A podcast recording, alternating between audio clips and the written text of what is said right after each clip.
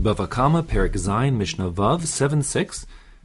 The pivotal issue of this Mishnah is that in order for one to be liable for Geneva, for having stolen something, he has to do a formal Kinyan, a formal action which would be um, able to transfer ownership from the previous owner to him, much the same way as we learn in Kedushin, when one is going to acquire something just in a com- commercial transaction, you know, giving the money or saying I agree to give it to you or saying it's yours or hand- shaking hands, none of that transfers ownership. You need a formal Maisa Kinyan. When it comes to livestock, here in our Mishnah, we'll consider two of those different acts that would effect um, transfer ownership. One is called Meshicha, pulling the animal, causing it to move.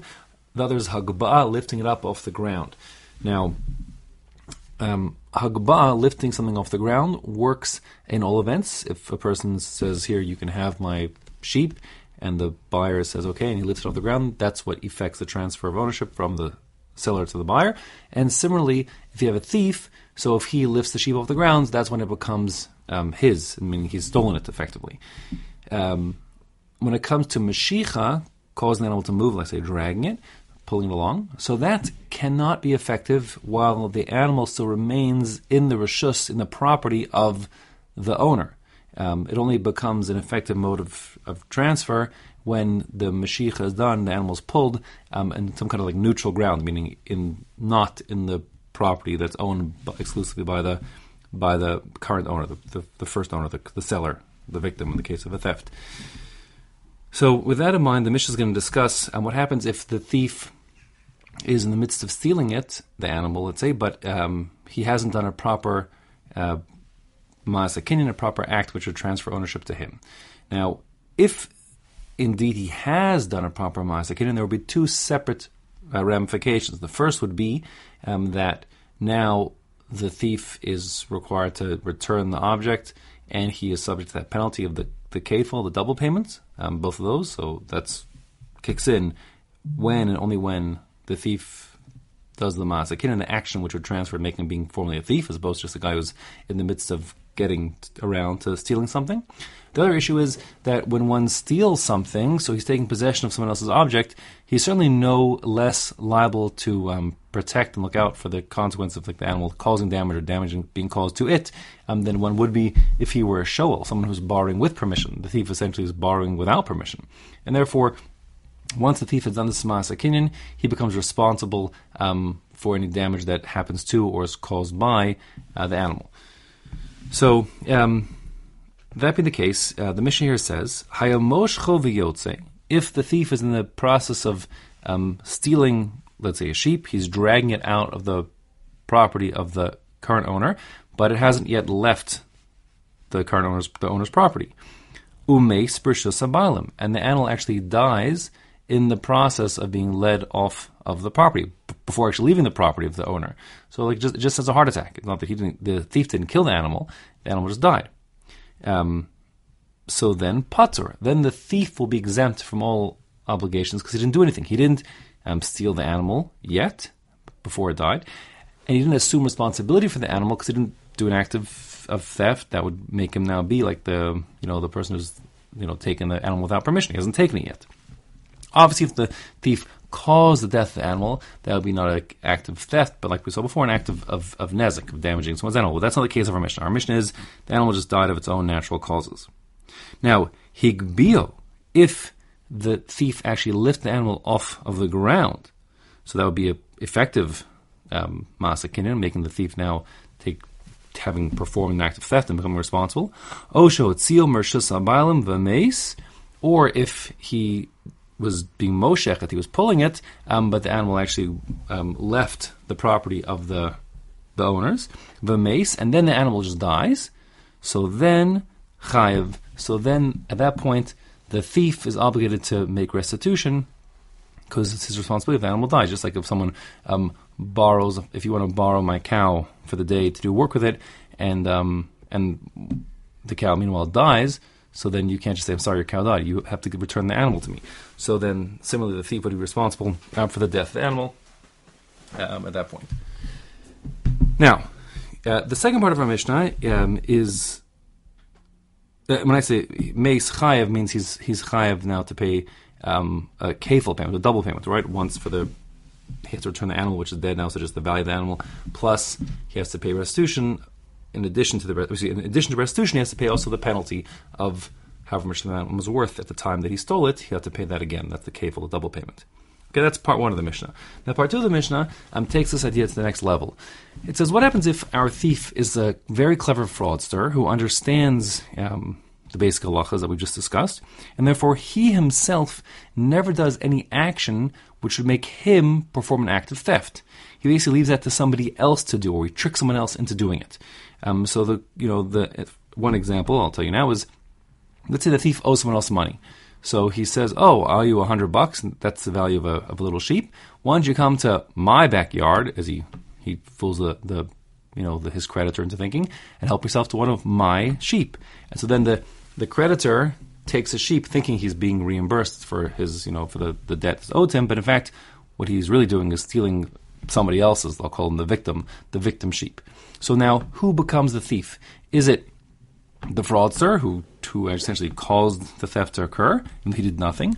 Or is it um, the unwitting creditor who thought he was taking a sheep uh, that belonged to someone who owed him money, but actually he was, he was stealing a sheep? So who actually is the thief who would have to pay the kafel payment? Um, so, uh, at all events, if so, that's the, that's the question. Um, the answer to that question is really is is a is a and um, the machlokus revolves on the issue of what we discussed previously in the Masechta of being a shaliach l'devar avera, for acting as an agent for somebody else to perform some kind of crime.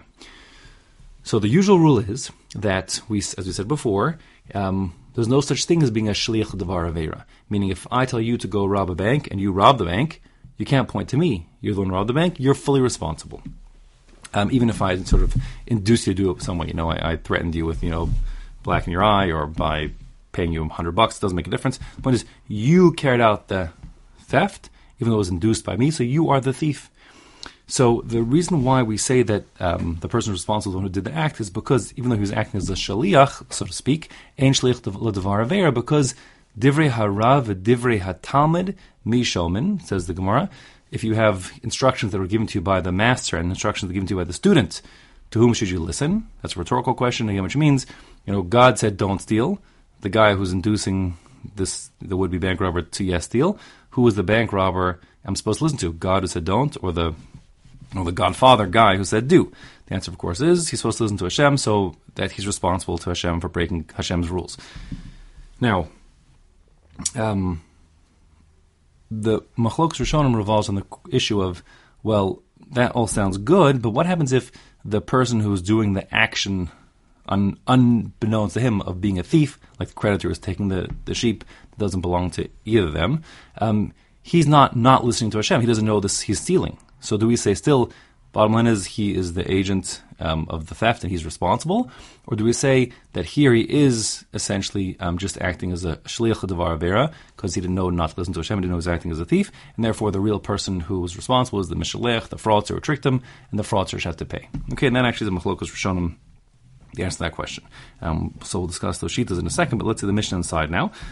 The Mishnah says, Nasano lebuchoros beno.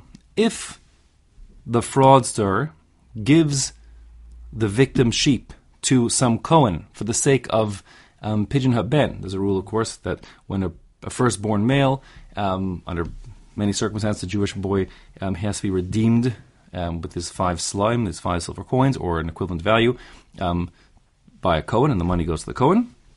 So um, here, the fraudster has a son. He says to a Cohen, "Listen, Cohen, I'm going to give you, you know, five selaim. Just come to what he's referring to as, as my farm and help yourself to one of my sheep worth five selaim.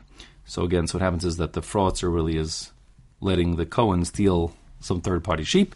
So effectively, what happens is when the Cohen walks off with the sheep, the Cohen has unwittingly acted a performed an action of, of theft.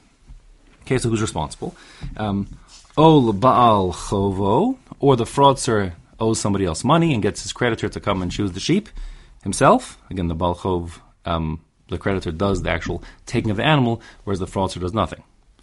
Or l'shomer chinam, l'shoel, l'nose sachar, or l'socher, or the fraudster says to some third party, listen, you act as my shomer, as my guardian. You take the animal back to my house, and I'll deal with it later. Meaning, I guess he's planning to get the Cohen or the creditor to collect the sheep, not from the farm, but from you know the fraudster's home. But who actually does the escorting of the animal off the premises?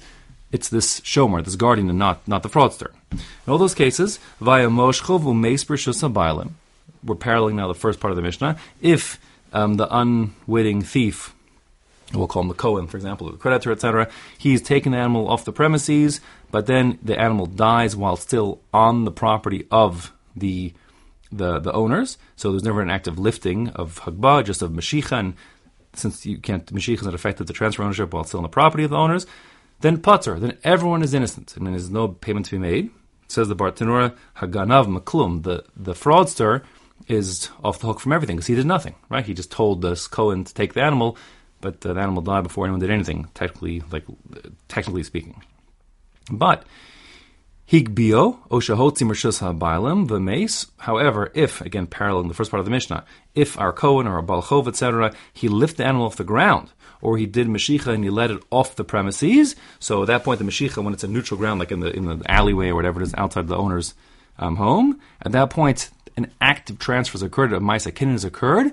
So now the animal is a stolen animal. The mace, when the animal dies, chayev. Now there's an obligation to make restitution. Now, the question is, who has to make restitution and how much? So the Bartenura seems to learn, although he's, he's not explicit, um, that it would be the ganav, the fraudster, I'll call him, who would be responsible, as some Rishonim learn, um, and he would have to pay, you know, a kafel payment, a double payment, and the reason why is because of um, even though that the Cohen or the the creditor, etc., did the act of theft. They didn't know, and so the real bad guy is the ganav. That seems to be what the Bartanur is learning, um, but he's not explicit. Uh, the Rambam is explicit. He says no. He says the rule of ein shlich davar avera, you can't be an agent for someone else to do a sin, um, is hard and fast. And even if you're tricked into doing the sin, you're responsible. And therefore, uh, the Rambam paskins that it would be the Cohen or the uh, you know the Balchov etc. who took the animal um, even though they're an unwitting thief, but they're a thief, and therefore they're responsible to return the animal, and not only that, but to pay also the kafel, to pay the double payment as well. Um, and ostensibly that would be the din. Obviously, at that point, the Kohen could turn around and, and you know pursue the fraudster. Uh, but the bottom line is the person to whom um, the owner, the original owner of the sheep, would turn is the person who took the sheep, which was a you know a, a, a tricked, a duped uh, Cohen or Balchov, etc.